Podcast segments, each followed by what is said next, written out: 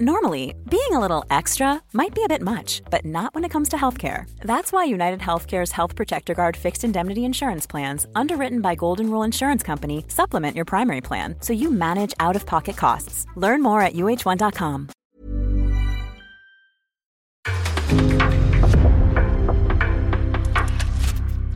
En podcast från Aftonbladet.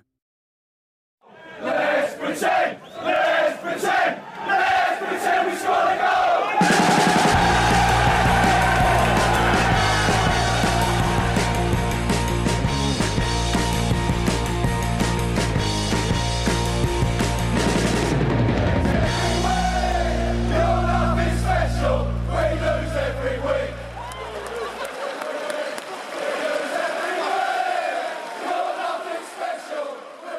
Sportbladets Premier League-podd eh, spelar in lite på distans på varsitt håll här idag eh, av olika anledningar. Eh, jag befinner mig hemma hos mig, eh, Makoto hemma hos sig och Frida i vanlig ordning då hemma hos sig.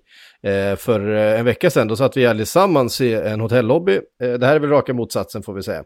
Eh, det ska nog gå bra det också. Ehm, det är väl bara att hoppa rätt in i hetluften, eh, tänker jag. Eh, Liverpool, Manchester City 1-0. Eh, snacka, om, snacka om viktig seger, Frida, för, för Liverpool. Och, eh, det är ju någonting med de här matcherna. Pep Guardiola, det är något som... Det är som att Anfield på något sätt stör honom. Eh, Han återkommer alltid till det. Och Pep har ju mycket respekt i alla fall för Anfield. Det, det får man ju får man säga. säga.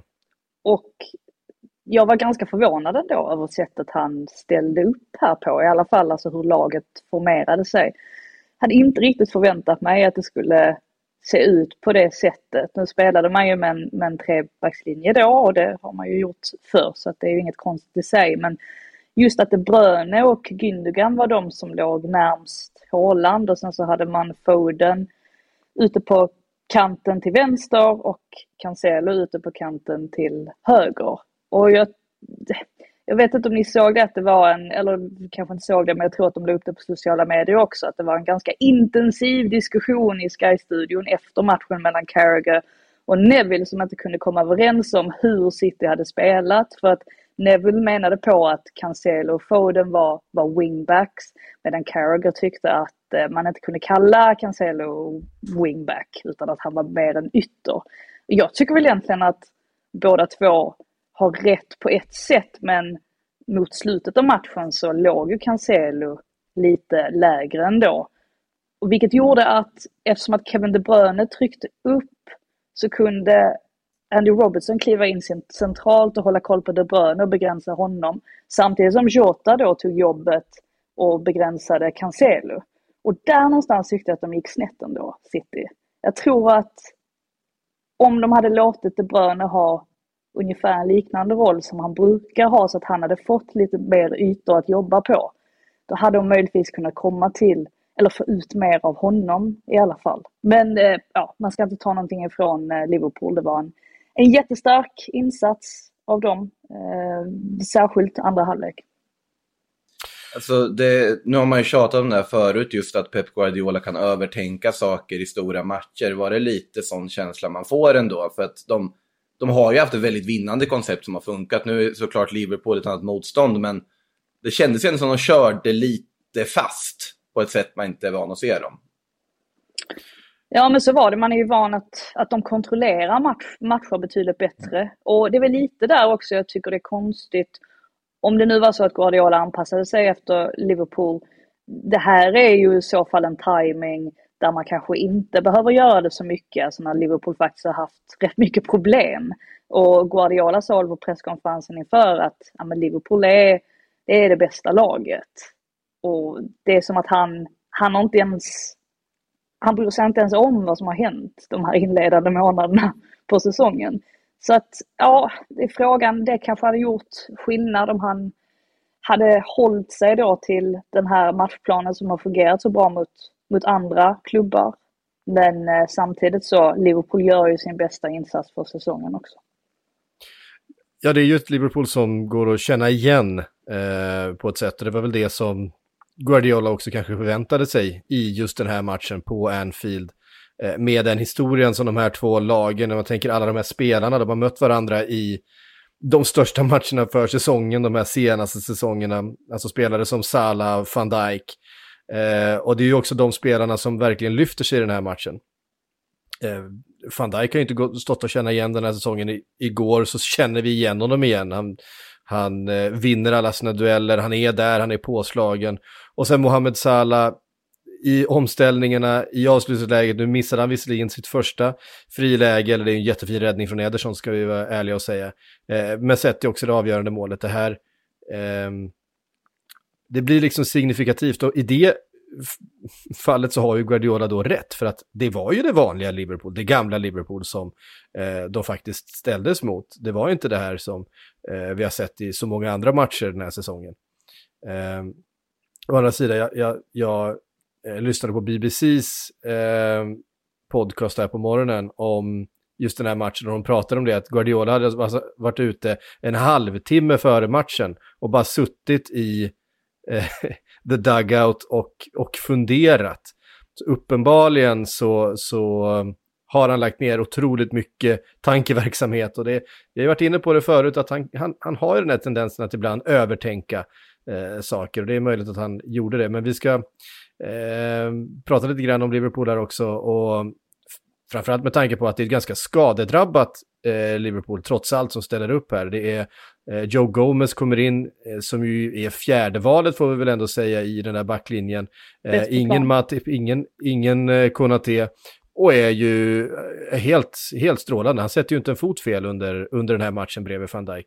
Även James Milner som vi har haft mycket frågetecken runt under inledningen på den här säsongen kommer in på högerbacken och är, är ju fenomenal mot Phil Foden släpper ju ingenting. Det är ju, han har lite flyt vid ett par tillfällen ska sägas, men, eh, men löser ju ändå sin uppgift. Men eh, jag hörde Martin Keon på Match of the Day säga att ja, men Joe Gomez, han måste med till landslaget. Eh, vad säger vi om hans insats? han, var, han var bäst på plan, tycker jag, alltså totalt sett.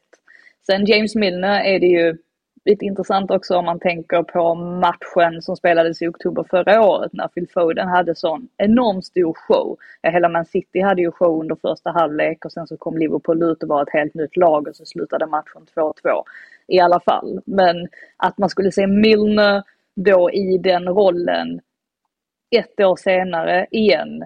Han fick ju faktiskt lite revansch ändå, får man säga där. Så att, ja, och som sagt, Joe Gomez again, again, igen. Mm. Han, eh, han, gör, han gör en jätte, jättebra insats. Jag skrattade lite också för att de, eftersom att van Dijk också hyllades i studion efteråt så, eh, ja, så var det väl vid ett tillfälle då mot slutet när han lyckas snicka undan en boll så att Haaland inte får den in i, i boxen och då säger Roy Keane på sitt sedvanliga manera att it's his job. Alltså han tyckte liksom att, att man, skulle, man skulle lyfta van Dijk alldeles för mycket. Men Joe Gomez tycker jag att han kan vi berömma.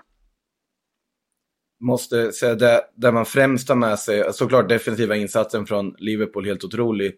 Men målet, alltså absolut, Cancelo kommer ju helt fel in i den situationen. Men den mottagningen som Salah gör, ja. att göra det på den svåra bollen från Allison och få med sig farten och ta sig fram. Jag tycker det är helt briljant. Och just det här liksom avgörande ögonblicket där innan när fjärdedomaren tar upp fel nummer på skylten. när alla tror att Salah ska bytas ut och sen Klopp står där istället och har något långt peptalk med Salah. Och det är inte många minuter som dröjer innan han gör det där målet. Det kan ju vara någon form av alltså, säsongsvändande ögonblick. För man har inte varit förvånad om Klopp hade tagit ut Salah i det här läget med tanke på hur det sett ut under säsongen tidigare. Men här... han var bänkad i veckan. Exakt, men här får han vara kvar, gör målet, ser bättre ut överlag också och hela Liverpool såg ju bättre ut som sagt också. Jag tror ändå han fick sin reaktion där i mötet med ja. Rangers. Det var ju ja, den... i och för sig, och det var ju ett hattrick han gjorde ja, mot Rangers. Det var ju den, det var ju den reaktionen. Ja, det var ju i och för sig. Det var ju den reaktionen Klopp var ute efter mm. på något sätt. Så mm. att, nej, jag tror inte att han hade bytt ut Salah. Eh, jag tror inte ens att han hade en liten tanke på, på att göra det. Han kände väl också att nej. Salah hade ju faktiskt haft ett avslut som, ja det var mm. Ederson som fick fingertopparna på den, även om de inte fick hörnan med sig. Så att eh, han hade ju varit nära tidigare i matchen. Allison, assist igen. Han är inte mm. så dum offensivt. Fler än Grealish va? Har han den här säsongen. Två har han ju nu, Alisson. Ja. Uh, det, han, han är ju magisk med de där uh, utsparkarna och det var som någon uh, kommenterade, vi fick en fråga om det, att Alisson alltid halkar när han slår sina assist. Uh, men det är också att han, ja, men, då ser han ju bara passningen. Ah, då har han helt och hållet kopplat bort allt annat än att den här bollen, det är bara tillslaget. uh, stödjefot och sådana saker, det får bara, det får komma vid ett annat uh, skede i livet. Uh, det, det var ett spektakulärt mål och det är ju, ja, men man såg en helt annan energi från Salah än vad man har sett under inledningen på den här säsongen. Han, eh, han har de här frilägena. Eh, han har en fin framspelning till Diogo Jota tidigare, så här riktigt smart som vi också har vant oss vid att se honom göra.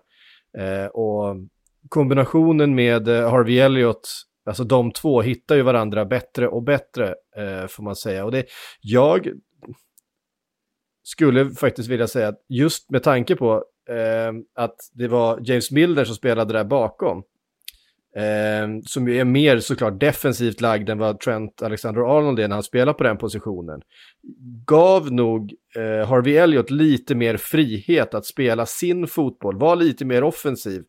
Eh, och hitta de där ytorna som han är så bra på och kombinera med, eh, med Salah. Eh, för att det, det, blir lite svårare, det är liksom en svårare uppgift eh, att också täcka upp för, för Trent. Sen såg vi att det fattades ju eh, kvalitet på bollarna in i boxen under många lägen, eh, speciellt när Liverpool hade lite mer spelövertag i, i olika skeden av matchen, att, att det fattades en inläggsfot. Eh, men ehm, eh, möjligtvis var det så att eh, det gav Harvey Elliot lite mer frihet att, eh, att röra sig offensivt och att det hjälpte båda två att få lite bättre ytor. Vi, vi måste nämna målet också ju, alltså Citys mål då som blir ja. bortdömt. Mm. Uh, ja, alltså uh, det är ju, Fabinho blir ju tröjdragen. Nu, Anthony, eh, vad heter han? Taylor. Mm. Domaren släppte ju oerhört mycket av just den typen av situationer under matchen. Ehm, men jag, det känns också med tanke på att, och det gick de ut med domaren i efterhand, så att det hade ändå dömts bort på grund av att Allison hade bollen i händerna och fick den utsparkad av Det fattar inte jag. Det, det, är ju efterhandskonstruktion, ja. känns det nästan som. Alltså, men så, så, en... så, är ju regeln skriven. Absolut. Eh, eh men så... de har ju satt också, det, det som blir så konstigt med det här bortdömda målet, Absolut, jag håller med. Jag tycker Håland drar ner Fabinho tillräckligt mycket för att det inte är konstigt att döma bort målet. Men det blir ju just det här när när man går in med VAR i efterhand, och vi har varit inne på det jättemånga gånger förut och tittar på det och letar upp situationen. Och så jämför du då med när, när Bernardo Silva ska ta med sig Salas tröja hem där på kanten. Den situationen fick Klopp utvisad också när han körde sin maratonlopp där mellan linjedomaren och fjärdedomaren och var helt ursinnig. Av förklarliga skäl i den situationen, för det är sanslöst att det inte blev en frispark. Men när du lägger en nivå när det inte blir det, men du hittar en tröjförseelse i, i andra straffområdet som gör att ett mål döms bort. Ja. Men där har vi en, en av aspekterna med VAR, att det är två olika domare exakt, som ska fatta exakt. olika beslut. Sen har ju Taylor möjligheten att, att bestämma sig, för han är ute och tittar på skärmen. Um, men när han väl är där så kanske han inte kan släppa den. Uh, sen, så, sen så i andra läget, som det inte då blir aktuellt eftersom han dömer på första läget, så, så är jag rätt övertygad om att målet ändå hade dömts bort. Ehm, med tanke på att Alisson är före Håland på bollen och, och, har den i handen.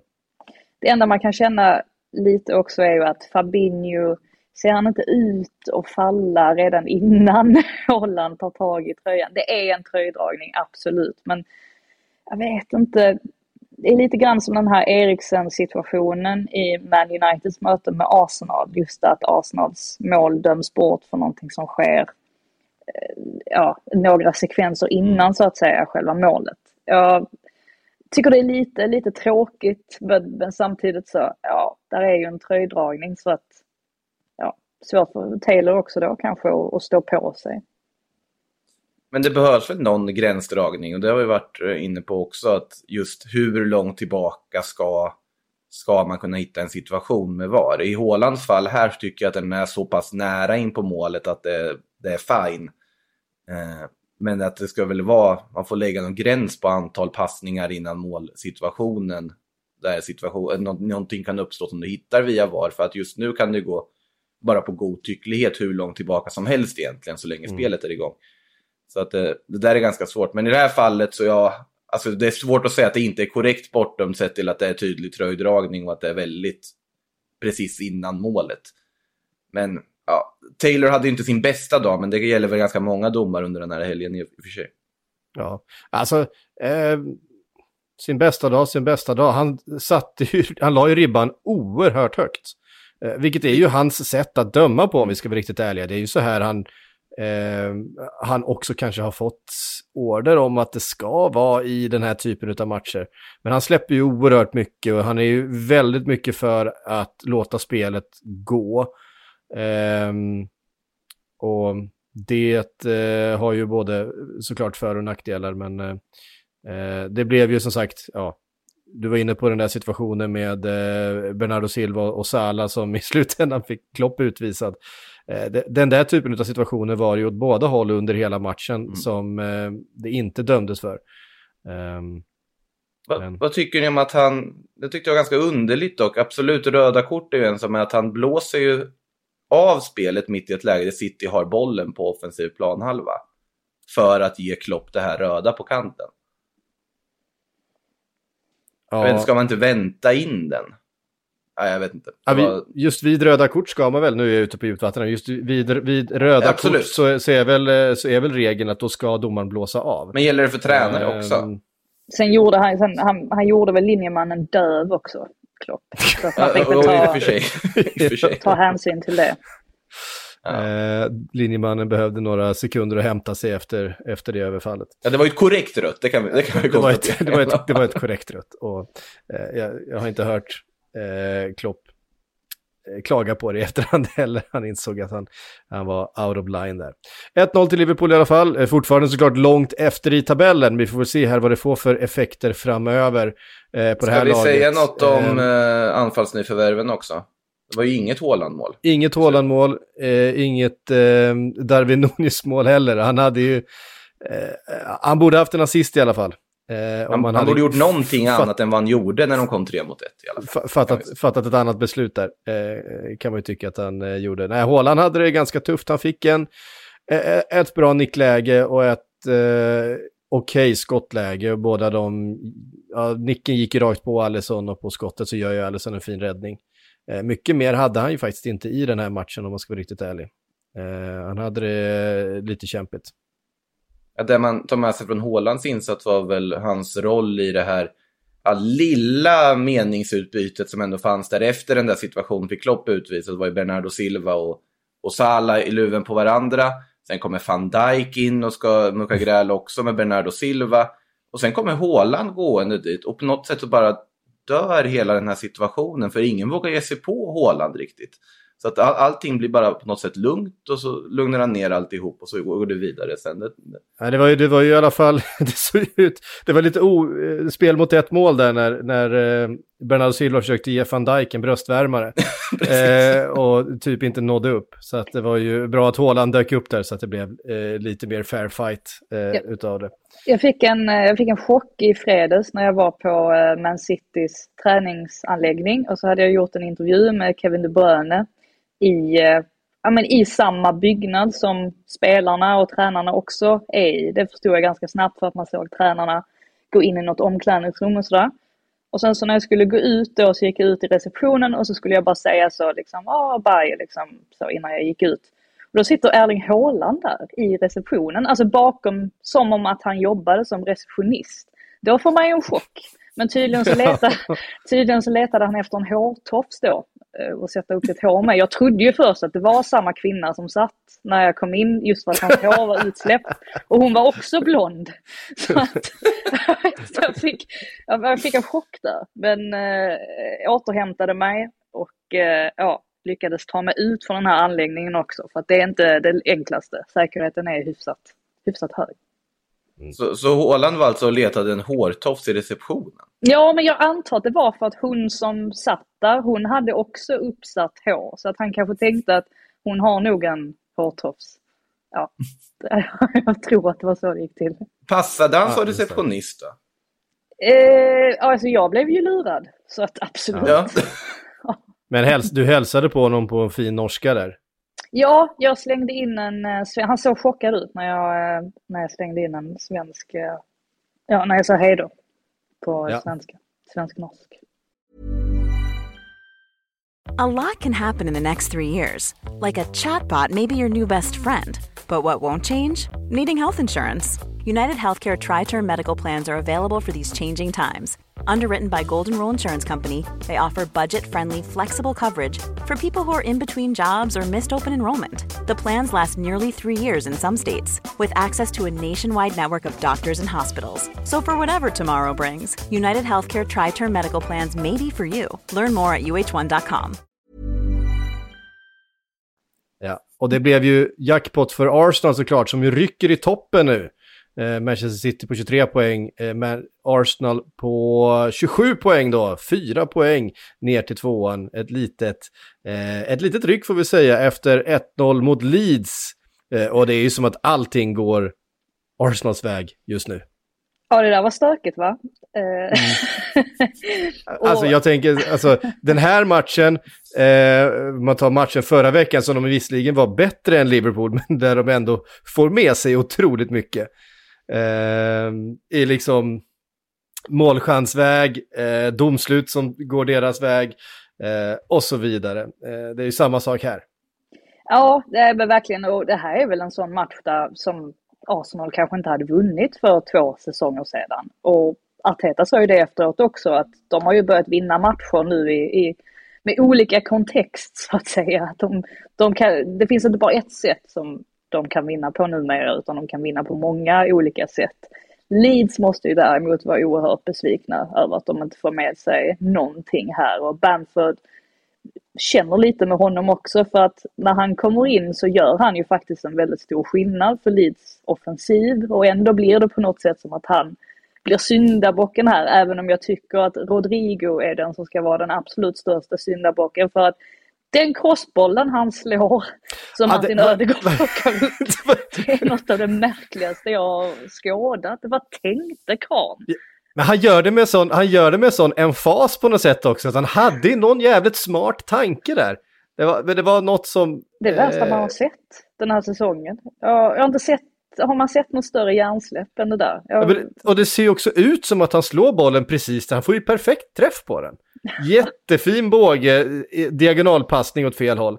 Ehm, Men de har ju byggt Sjukt upp någon märkligt. sorts fall, han har byggt upp någon falsk självbild av att de har börjat spela och någon sorts sorts innermitt i Premier League. Rodrigo för mig är ju en djupledsgående boxanfallare som han var i Spanien och nu sen när han kom till Leeds så har han ju haft en mycket mer liksom ner, alltså roll på mittfältet istället. Så han har ju fått någon idé om att han tror att han är en playmaker och ska göra massa fräsiga crossbollar och sånt och det, Ja, man det kan han ju uppenbarligen. det var ju en fin playmaker för Arsenal just där. För att, eh, Ja, absolut. Det var en, det var en kanonboll till Ödegård.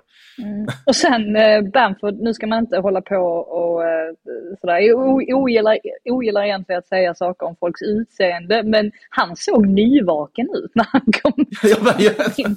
Hans hår var ju, det såg verkligen ut som att han hade alltså, legat i en säng de senaste åtta timmarna och sen bara kliver in på planen, missar en straff. Jag vet inte. Jag, sen var han ju som sagt, han gjorde ju en, en bra insats. Det var ju olyckligt för honom att han faktiskt inte fick ut någonting av det rent eh, poängmässigt.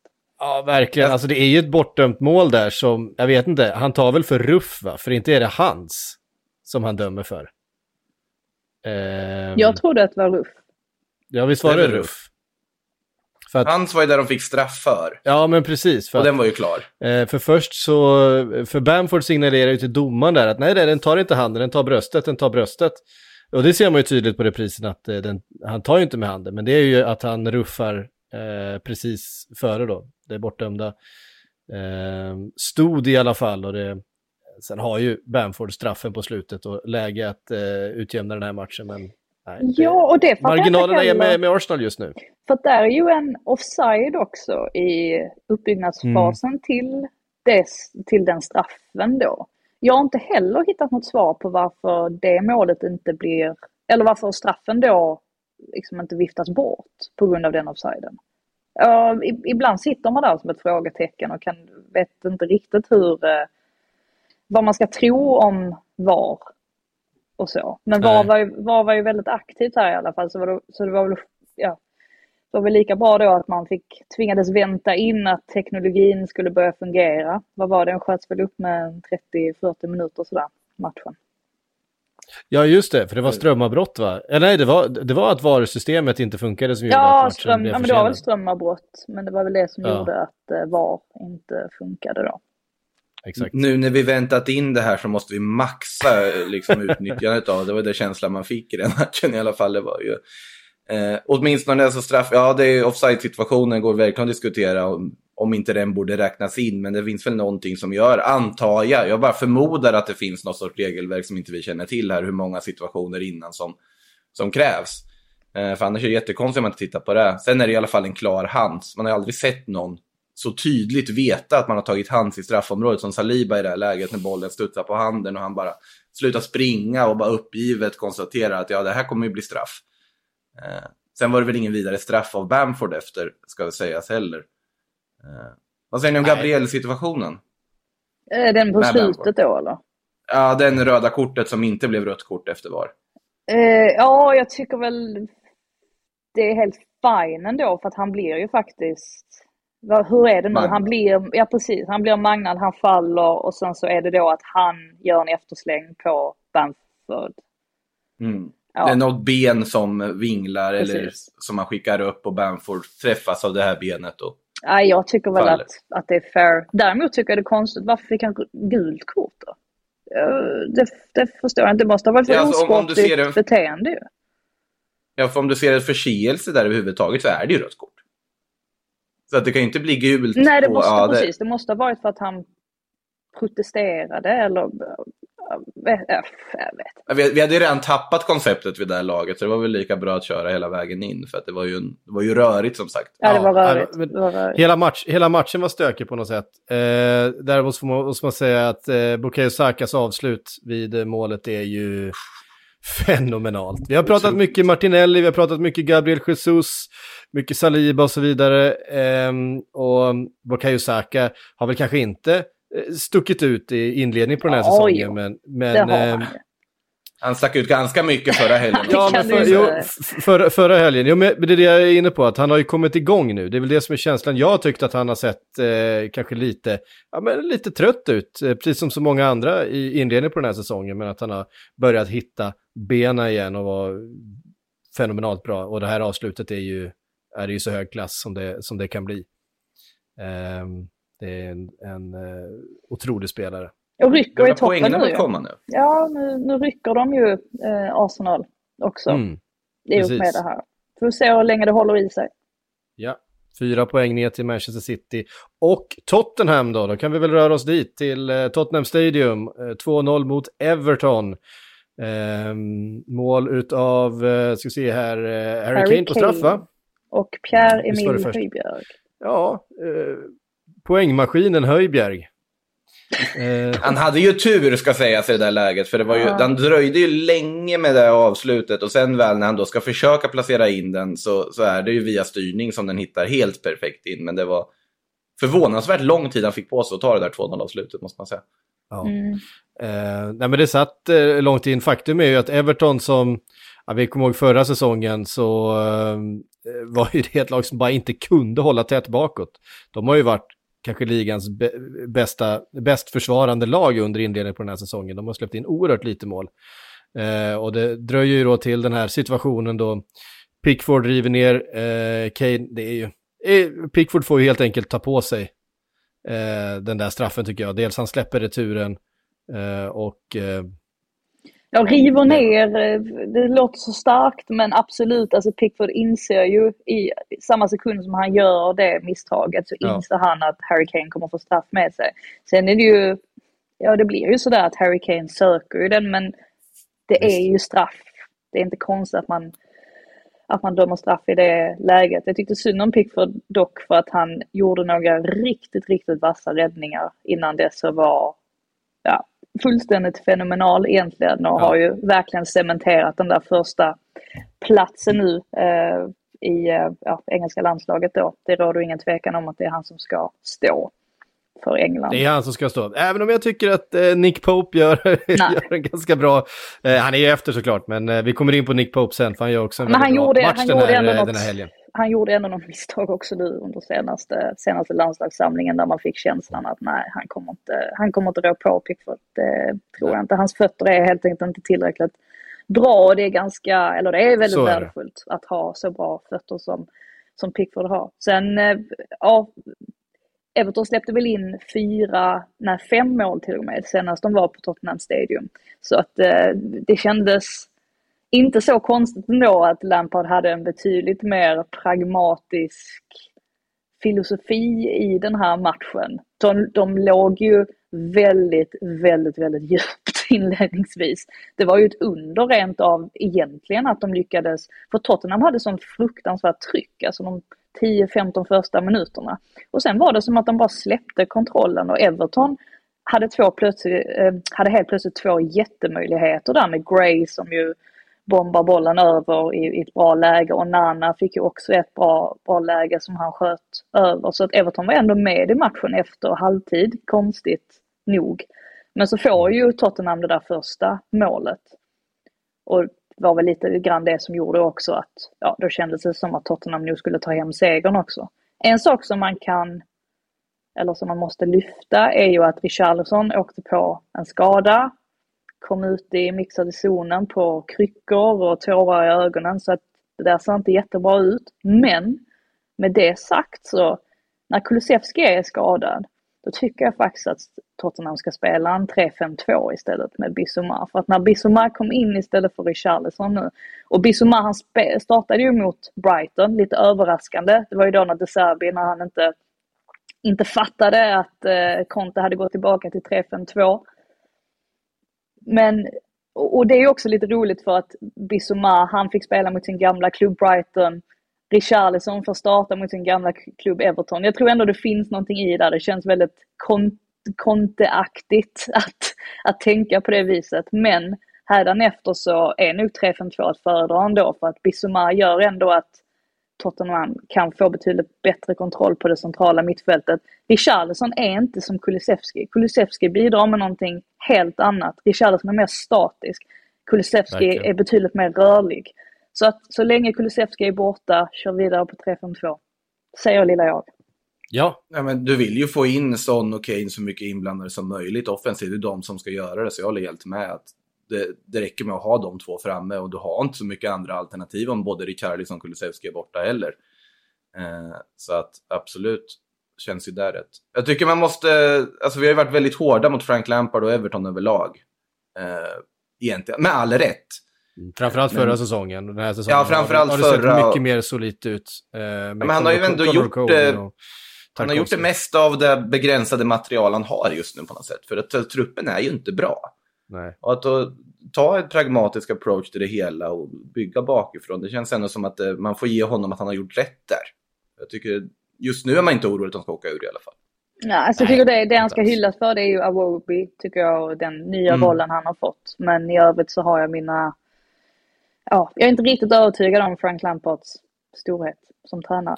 Men vi får se. Nej, Det, det är man, är man inte övertygad om hans storhet som tränare, det håller jag med dig om. Men just det han har gjort hittills i inledningen finns ju inget att egentligen klaga allt för mycket på än.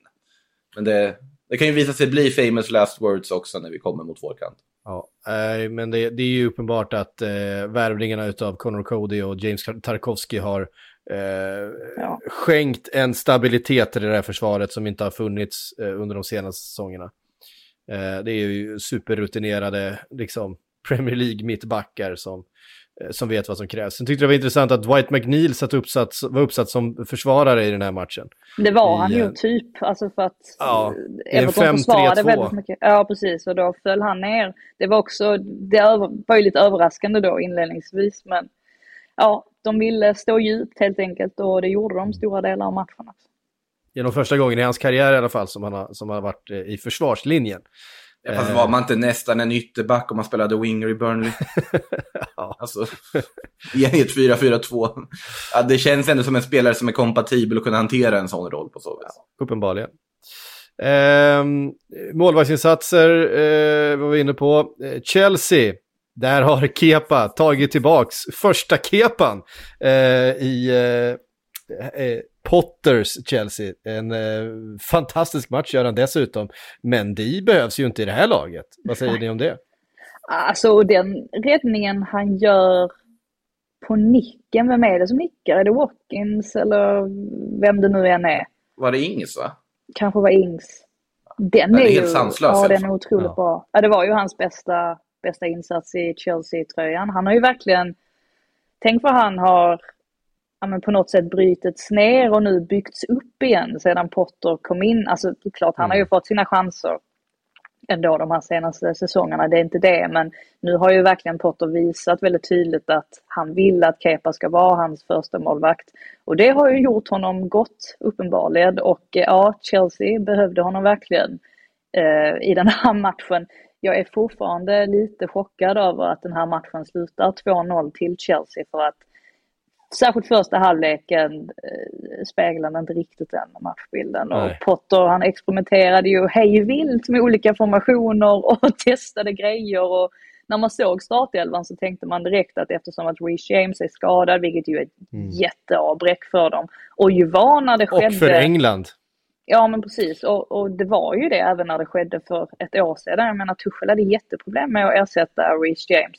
Och då tänkte man att frågan är om inte Potter kommer att testa och sätta Raheem Sterling då till, på högerkanten istället liksom han gjorde mot Salzburg och så, så ger då Raheem Sterling liksom fritt spelrum där. Det funkade inte alls. Så att där fick ju liksom Potter kasta sig in och så fick han rodda om. Och han är ju skicklig på det i alla fall. Alltså när han identifierar att någonting håller på att gå snett så är han väldigt duktig på att liksom, justera.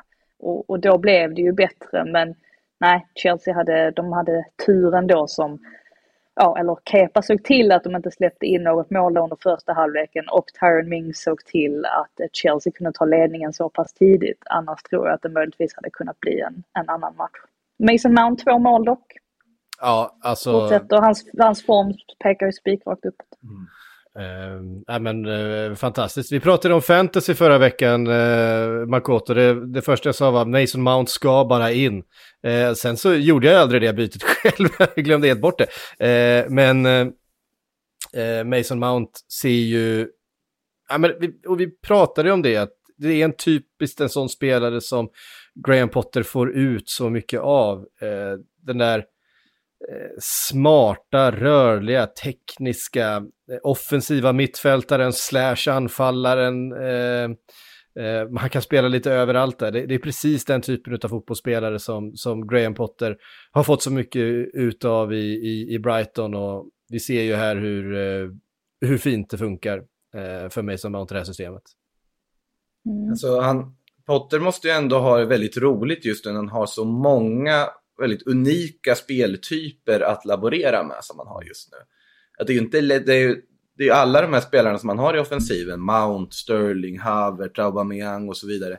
Det är ju verkligen spelare som har, alltså är ganska unika i sättet de är. Man ser att det är dem på något sätt. Och det, det måste vara väldigt häftigt för honom att ha det materialet att jobba med och fixa och ja, göra det Graham Potter är så bra på att göra med det här. Det ska bli väldigt spännande att se vad han på något sätt hamnar i efter alla de här experimenten hit och dit. För någonstans vill han ju med det här. Eller kommer vi ha ett Chelsea som hela tiden byter skepnad på samma sätt som Brighton också kunde göra i många matcher. Nu, om du har en klubb som Chelsea så vill du ändå sätta någon form av grundspel och att det är du som styr snarare än att det är motståndaren som styr hur en matchbild ska se ut. Så att, eh, det ska bli väldigt intressant att se vad han hamnar i för slutsats från alla dessa olika experiment som han gör. Eh, Tyrone Mings eh, gör ju ett misstag på det ena målet. Emi Martinez på det andra, tycker jag ändå. Ja, det är ju en fin frispark från, eh, från Mason Mount Absolut. såklart, men eh, på ska ändå ganska... Ska, ja, det ska mycket till för att den bollen ska gå in faktiskt. Och det, det kräver ju en inte hundraprocentig målvaktsinsats, eh, det får man ändå säga. Eh, Aston Villa gör ju en bra match här. Och de, de kan ju mycket väl få med sig eh, poäng härifrån. Det är ju... Eh, de skapar ju flest målchanser i den här matchen, men eh, eh Steven Gerrard, han är pressad nu. Ja, det är han eh, definitivt. Det är ett, ehm, resultaten måste verkligen börja, börja komma nu. Det räcker ju inte med att man visar positiva tendenser under matcherna utan det är resultaten som räknas och än så länge så har vi inte riktigt sett det från Aston Villa. Så att han är definitivt pressad just nu. Mm. Sagt det. Hyllning av laget, är det någon sorts försvarstal för sig själv också kanske samtidigt då? För han var ju väldigt positivt inställd till insatsen här. Men med all rätt spelmässigt, men... Ja, sagt, vad, ska han, vad, vad ska han säga? De, mm. de, de gör ju en bra match. Ja, det är väl lite som Jesse Marsh också står och säger att Leeds gjorde en bra insats, men de får ingenting med sig. Det är, det är fortfarande ett, ett problem. De ligger mycket längre ner i tabellen än vad de hade tänkt sig att de skulle göra med tanke på alla de investerade pengarna. Så att, nej, men han, han ska ju ändå ha uppbackning av ledningen och eh, ja, tid är väl antagligen det han behöver. Men återigen, inte helt övertygad om Steven Gerrard. Han gjorde ett jättefint arbete i, eh, i Rangers och på så sätt så håller jag väl honom högre än Frank Lampard. Men han måste ändå, ja, han måste visa nu att de liksom kan komma på banan här och, och börja vinna matcher mm. då. Um, på ett sätt som man inte har gjort fram tills nu. Nej, men jag, Eller, vi, har ju sagt, har vi har ju sagt det, Pochettino till Aston Villa i november, så att eh, ett par förluster till. Eh, Vem har sagt så... det? Psyk har sagt det i ett halvår. Okay. Jag, har sagt, jag har sagt det sen i slutet, ja, sen Pochettino lämnade PSG, så sa jag, ja men eh, Steven Gerrard på sparken i november och så in med Pochettino till det här storsatsande Aston Villa. Det är väl mer, för din prof ja, det är väl mer ja. spännande att Thomas Tuchel fortfarande är arbetslös och redan har tackat nej till två Premier League-klubbar klubbar, klubbar, och nu har ett öga på uh, Gareth Southgates jobb. Jag är, ja, jag är spänd det... på att se hur det ska gå för hans, uh, ja, vad som, vad som händer härnäst i hans karriär. Vilka är det som har frågat Tuchel tror vi då? Det är Wolf som skickade en frå frågan som han sa nej till ganska fort kan man ju tänka sig. Ja, Wolves och sen tror jag att det är Nottingham Forest. Också. Eller det ah, går ah. rykten på stan om att det är dem. Ja, jag älskar ju om de hade den självbilden att de ändå frågar Tuchel. Ja, det är väl extra intressant också när man har gett ett nytt kontrakt till sin tränare. det också. Och signalerat ja. att man tror väldigt mycket på honom. Vi kommer väl in på Forest uh, nu, ja. för det gick inte sådär. Det fortsätter gå ganska dåligt för dem, får man ju säga. Mm. Nej, men det är också eh, spännande, för jag menar, det är ju inte så vanligt att eh, det engelska landslaget tar in en utländsk tränare. Det är Svennis är ju senast och Capello, eh, Capello var ju där i, Capello, ja. under ganska många år faktiskt. Mm. Um... Svennis var ju i alla fall omtyckt av spelarna, men Capello var ju var ingen som tyckte om honom överhuvudtaget. Nej. Capello bryr sig inte att någon inte tycker om honom heller. Det är väl det som är hans styrka också i sig. I för sig. Det är få tränare som lyckats få sparken två gånger från Real Madrid efter två ligaguld. För att de spelar så otroligt tråkig fotboll. Ja. Eh, ja, men det hade varit intressant just med en, en tysk eh, chef för det engelska landslaget. Det är någonting som eh, Uh, ja, men det, det, det, är no, det är någonting som, kitt, som, som, som kittlade den clashen. Uh. Sen är han ju väldigt engelsk också på något sätt nu. Jag vet inte, han har väl inte blivit utkastad ur landet än, tror jag. Det var ju lite tal om det, som att hans arbetsvisum gick ju ut. men uh, han verkar ju faktiskt trivas väldigt bra i England ja. och pratar ju väldigt, väldigt bra engelska. Så att på så vis så, ja visst han är tysk i passet, men han han känns ju ändå lite, lite mer engelsk jämfört med Capello i alla fall. Mm. Men har Tuchel några år som någon sorts brygga till när Potter är tröttnat på klubblagslivet och vill träna landslag då? Att ja, han skulle komma tillbaka till Chelsea? Nej, Eller alltså du har Tuchel i landslaget. Tills Potter tar över landslaget. Skulle han sitta och vänta på att... Nej. Tuchel är bryggan. Nej, men det är väl uppenbart att eh, ja, men om Tuchel är i landslaget, sen så Conte, sen måste ju Tuchel till Spurs eftersom Spurs ska ha alla gamla eh, Chelsea-tränare. Eh, det är ju så det, det, är så det brukar se ut. Vi går vidare till Manchester United eh, mot Newcastle United på Old Trafford. 0-0, men det saknades inte målchanser eh, direkt. Eh, jag tänker framförallt på Joey Lintons dubbelramträff. Eh, vilken, vilken sanslös situation, helt sjukt att de inte får med sig någonting av den. Och sen eh, Marcus Rashford har ju guldlägen att göra mål eh, på slutet.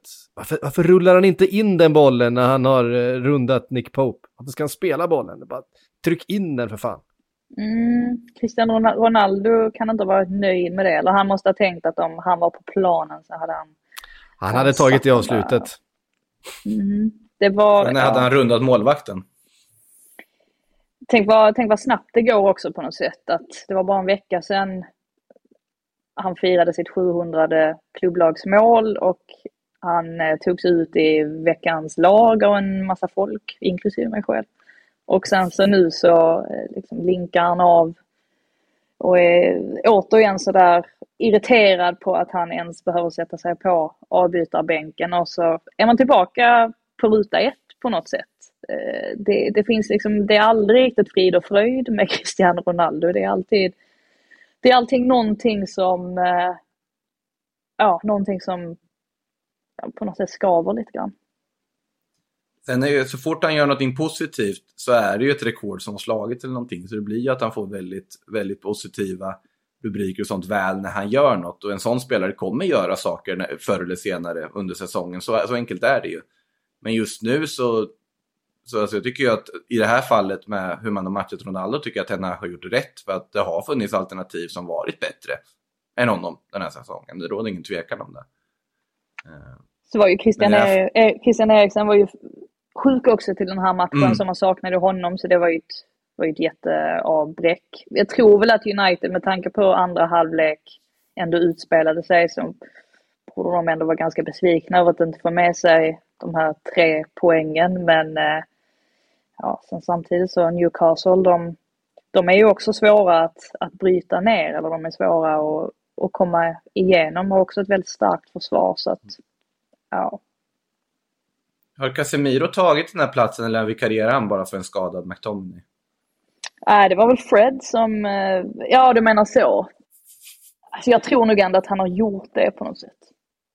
Eh, Med tanke på när var för McTominay spelade, han spelade Man City-matchen och sen har han inte spelat sedan dess, eller hur?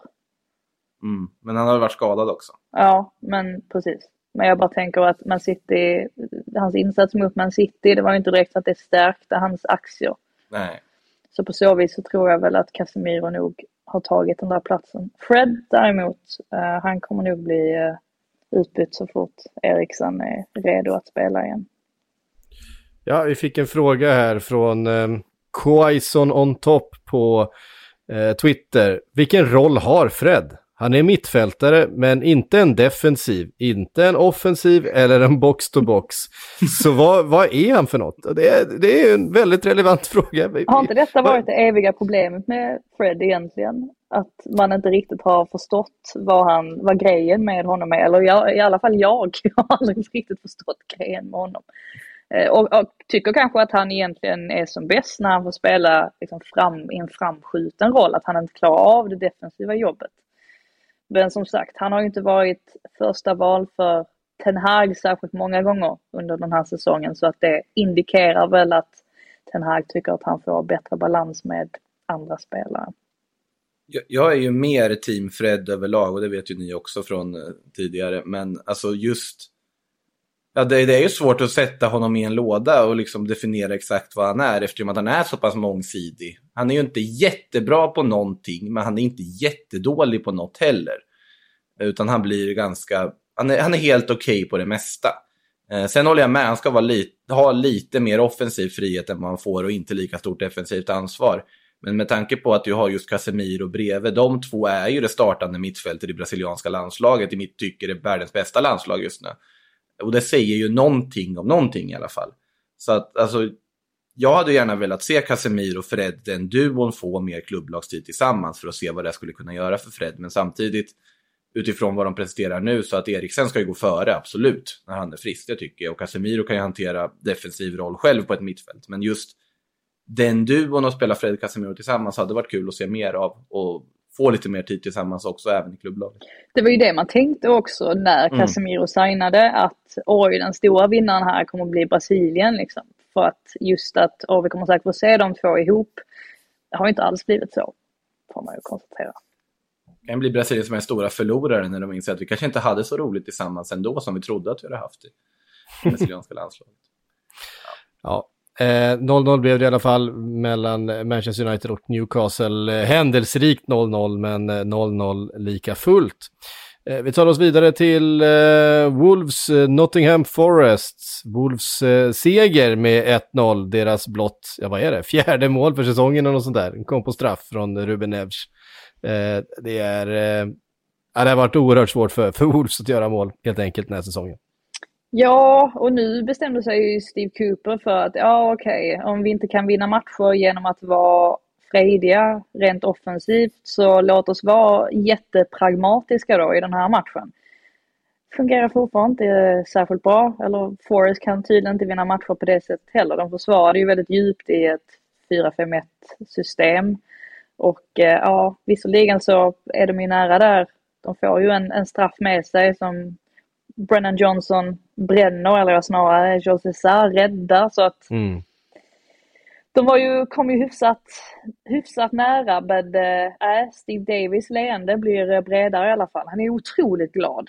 Eh, Wolves eh, interimtränare och eh, det märks att han är så otroligt tacksam över att ens få träna Wolves på här, den här nivån. Alltså han, han tycker ju så mycket om den här klubben. Sen vet jag inte om ni såg den här hetsen på eh, sociala medier från eh, Ja, men som Wolves vann. Ja, det, var, det var suveränt.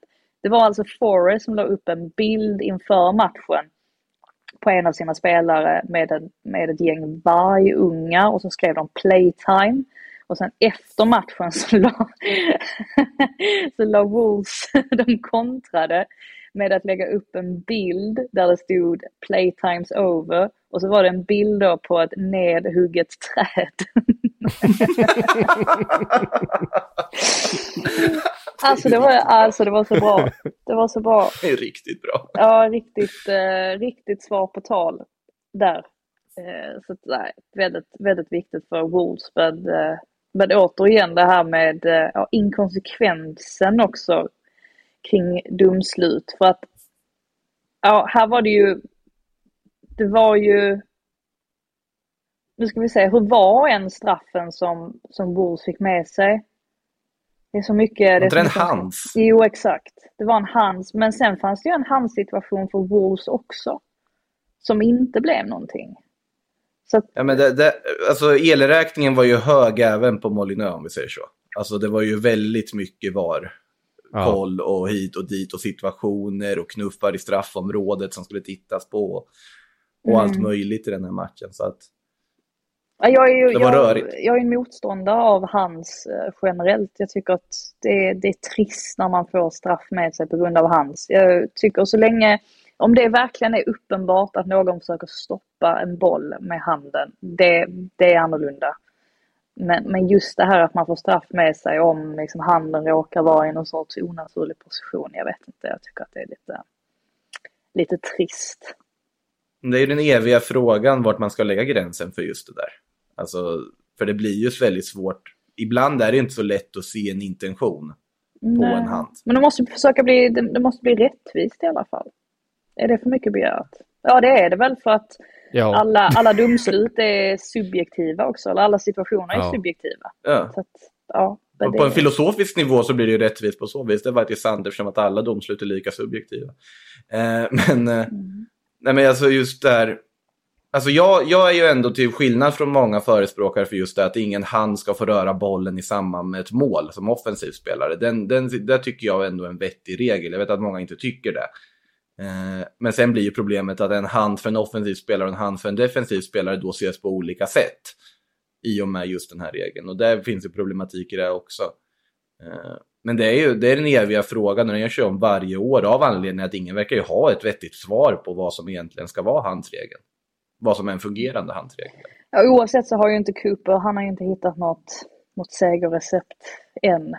Och man kan ju undra lite grann när man tittar på de spelarna som han exempelvis satte på bänken i den här matchen. Morgan Gibbs White var, var väl en av dem. En spelare som har köpt in för väldigt mycket pengar.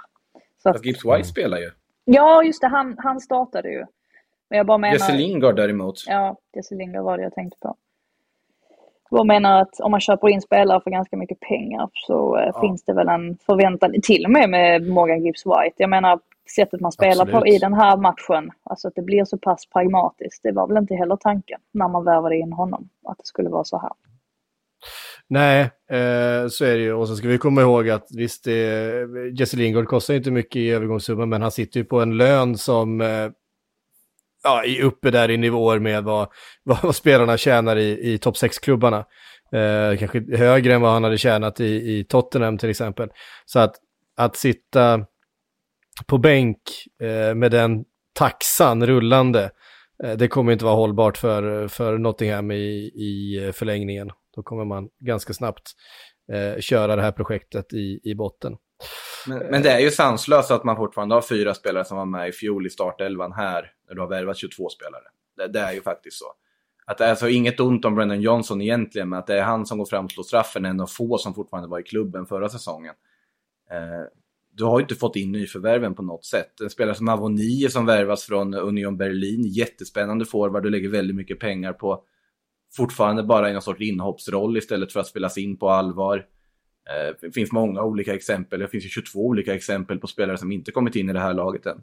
Men de, är, ja, men de är ju så osynkade också. Man ser ju det ja. hela tiden att det finns ingen röd tråd i spelet. Nej. Oavsett om de, om de spelar lite mer framåtlutat eller som nu lite mer bakåt, bakåt tänk. De, de, de kan inte länka upp helt enkelt. Vi tar oss vidare till eh, mittenmötet, alltså tian mot elvan just nu då i tabellen mellan Bournemouth och Fulham. Det trodde inte jag på förhand i alla fall. Att vi skulle mm. se dem så här eh, högt upp i tabellen eh, ändå efter tio matcher spelade. och vi fick ju se inledningsvis det jag skulle ändå nästan vill jag hävda är omgångens mål. Alltså kombinationen mellan Solanke och Philip Billing i, till 1-0 målet är ju Ja, det är ju det är total världsklass. De är ju två mot, vadå, fem försvarare eh, i Fulham. Visst, Fulhams försvar lämnar ju en del i övrigt att önska här, men sättet som de kombinerar på, sättet som Solanke först möter upp bollen, hittar Billing i djupled och sen tar den där eh, positionen i straffområdet och bara Billing då hittar honom in direkt med, med passningen och så stöter in den. Det är ett eh, förstklassigt mål, eh, vill jag verkligen säga. Och Solanke, han levererar. Mm, Inte bara i Championship. att tysta sina kritiker. Mm, verkligen. Eh, supertalangen en gång i tiden. Eh, spelar ju också fram till 2-1 målet. Eh, fenomenalt. Menar du mig nu eller? Ja, absolut. absolut. ja, jag, jag, tog åt mig alla, jag, jag, tog nog åt mig i alla fall, för jag har varit en av hans hårdaste Herregud, kritiker. Herregud vad ni har hånat Solanke. Och så har jag suttit där och... Oj, Sorry, nu ringde min mamma mitt i allt. Ja, nej men her, herregud vad ni har hånat Solanki. Och så har man suttit där, nej men han, han gör det faktiskt bra i Championship. Det är skönt nu att han har kommit upp i Premier League och visar vad han går för. Väldigt rappt avslut ju. Det var ju ja, otroligt väldigt vackert. Sen, sen får man väl ändå säga, vad är O'Neill? Är han eh, den bästa interimtränaren genom tiderna? Jag menar sex matcher obesegrade nu. Med det här ja. Bournemouth dessutom. Ja, ja men precis. precis. Det, är, det, är, väl Roberto Di Matteo hade väl kanske haft någonting att invända på eh, kring den utnämningen. Men han har gjort det väldigt bra och det verkar ju som att spelarna verkligen tycker väldigt mycket om honom. Alltså Solanke sa ju det själv i sin intervju efter matchen att vi älskar honom, vi vill ha honom kvar. Så att det är inte omöjligt att han faktiskt blir det. Han får, som sagt, han får ut väldigt mycket av det här begränsade spelarmaterialet. Ja, verkligen. Ja, men, det är ju precis det här, du har det materialet du har, men det finns också kvalitet i en sån som Solanke. Vi såg det i Championship och vi har sett det nu i Premier League. Att, att få en sån spelare att, eh, att behålla självförtroendet, behålla tron på det laget gör och det lagkamrater. Jag menar, Filip Billing, vi ska vara helt ärliga, det är ju inte en världsklass fotbollsspelare. Men det finns kvalitet där och med rätt eh, inställning, med rätt system och med självförtroende så, så ser vi att det funkar och då är man Premier League-mässig och man kan eh, hota de flesta eh, faktiskt. Ja, sen så får de ju inte med sig segern här förstås, utan Fulham får ju med sig en poäng. Mitrovic som eh, får med sig straff, den var inte populär bland eh, alltså Bournemouth-anhängare. Men eh, tycker väl lite grann att Lerma, han sätter sig också i den sitsen lite själv. Han tar ju ögonen helt från bollen och har liksom bara fokus på Mitrovic. Eh, han gör inte det svårt för domaren egentligen att blåsa straff i, i det läget, kan jag tycka. Jag tycker det är jättestraff. Alltså mm. det, det, är, det är så mycket obstruktion och bamsekram det kan bli ett straffområde och så tydligt. Sen såklart, Mitrovic har varit med förr. Han vet också hur man ska highlighta den situationen i det här läget, givetvis. Men nej, jag tycker det är solklar straff. Ja, eh, nej det är inte jättemycket att säga om. Eh, bra för fantasypoängen att Mitrovic fick göra ett mål också. jag vet att det är mer än jag som, eh, som känner så. Eh, vi har någon match kvar att eh, gå igenom. Uh, Leicester, Crystal Palace, 0-0. Nej, bara prata om alltså, sömnpillret.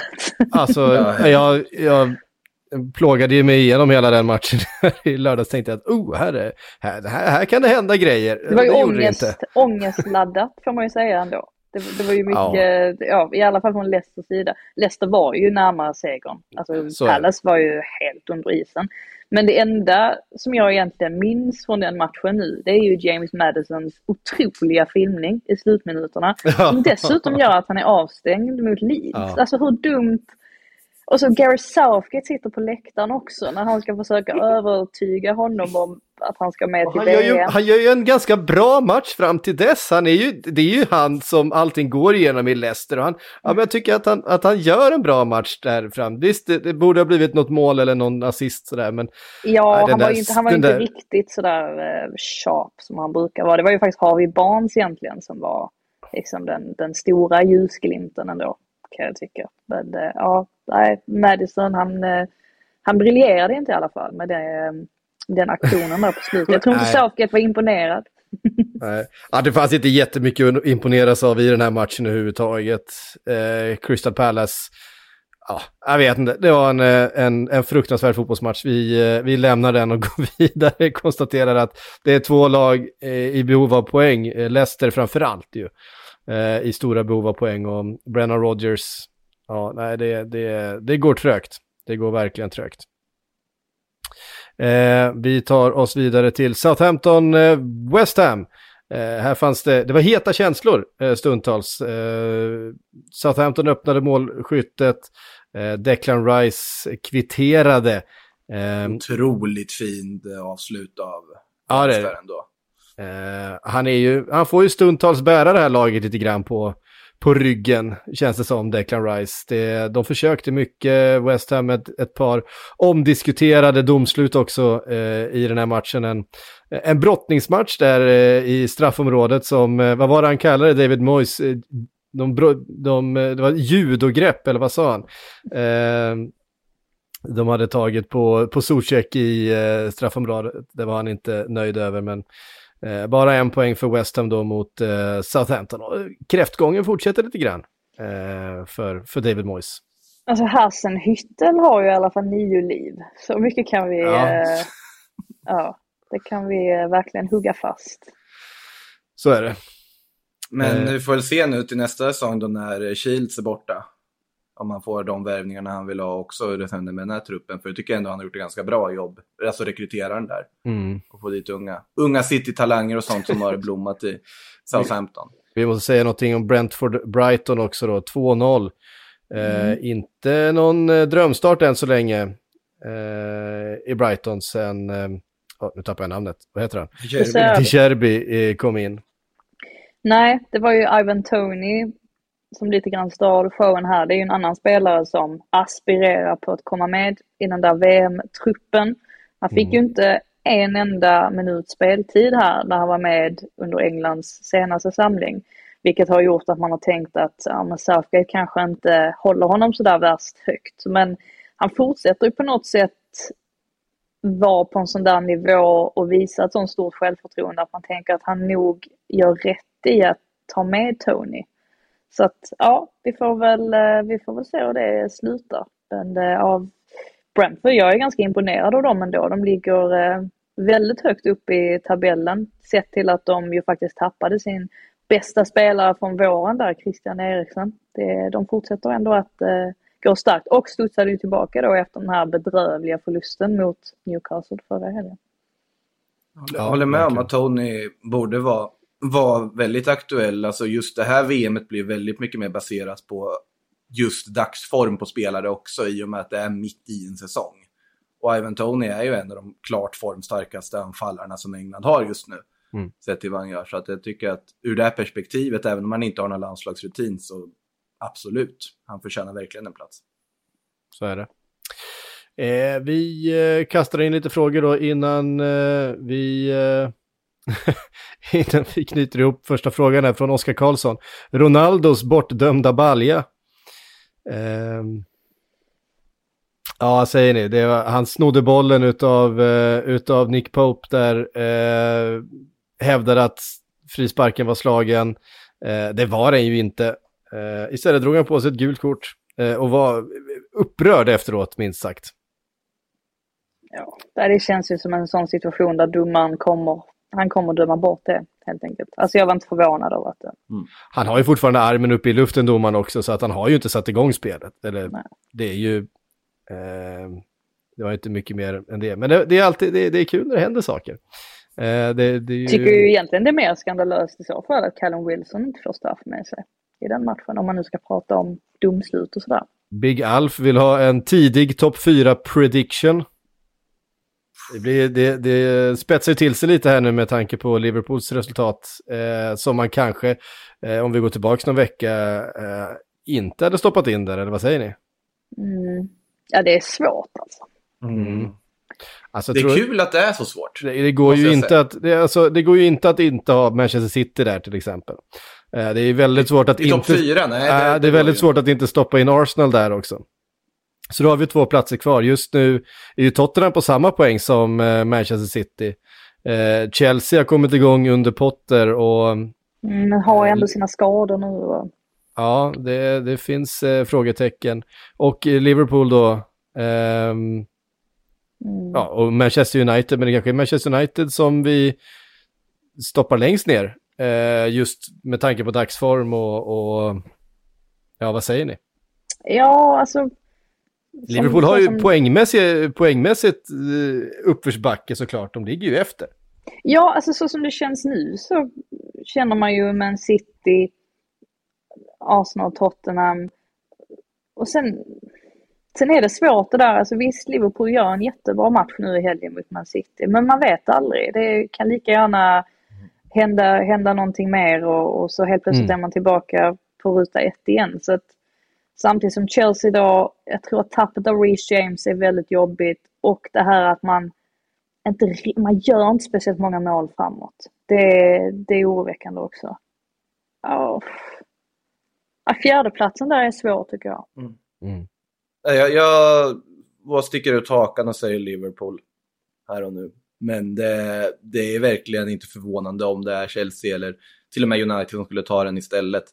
Eh, sen tror jag att både, alltså Arsenal kommer inte tappa topp fyra, det, det har jag väldigt svårt att se med tanke på hur de ser ut. Det hade varit ett makalöst fiasko att de, göra det. De, de får inte se ut som de gjorde mot Leeds i alla fall. Då. Nej, det får de inte. Men de vinner den matchen och det hade inte Arsenal för något år sedan gjort. De hade inte vunnit den matchen som de gör den här säsongen och det säger en del också. City, Arsenal, Tottenham, Liverpool säger jag då.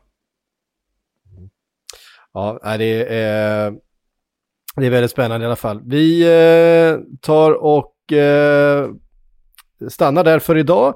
Eh, vi har lite Premier League att se fram emot mitt i veckan också, lite hängmatcher som ska tas igen och så är det omgång till, till veckan igen. Det är mycket fotboll som ska hinnas med innan VM är, eh, helt enkelt, så det är bara hålla i hatten.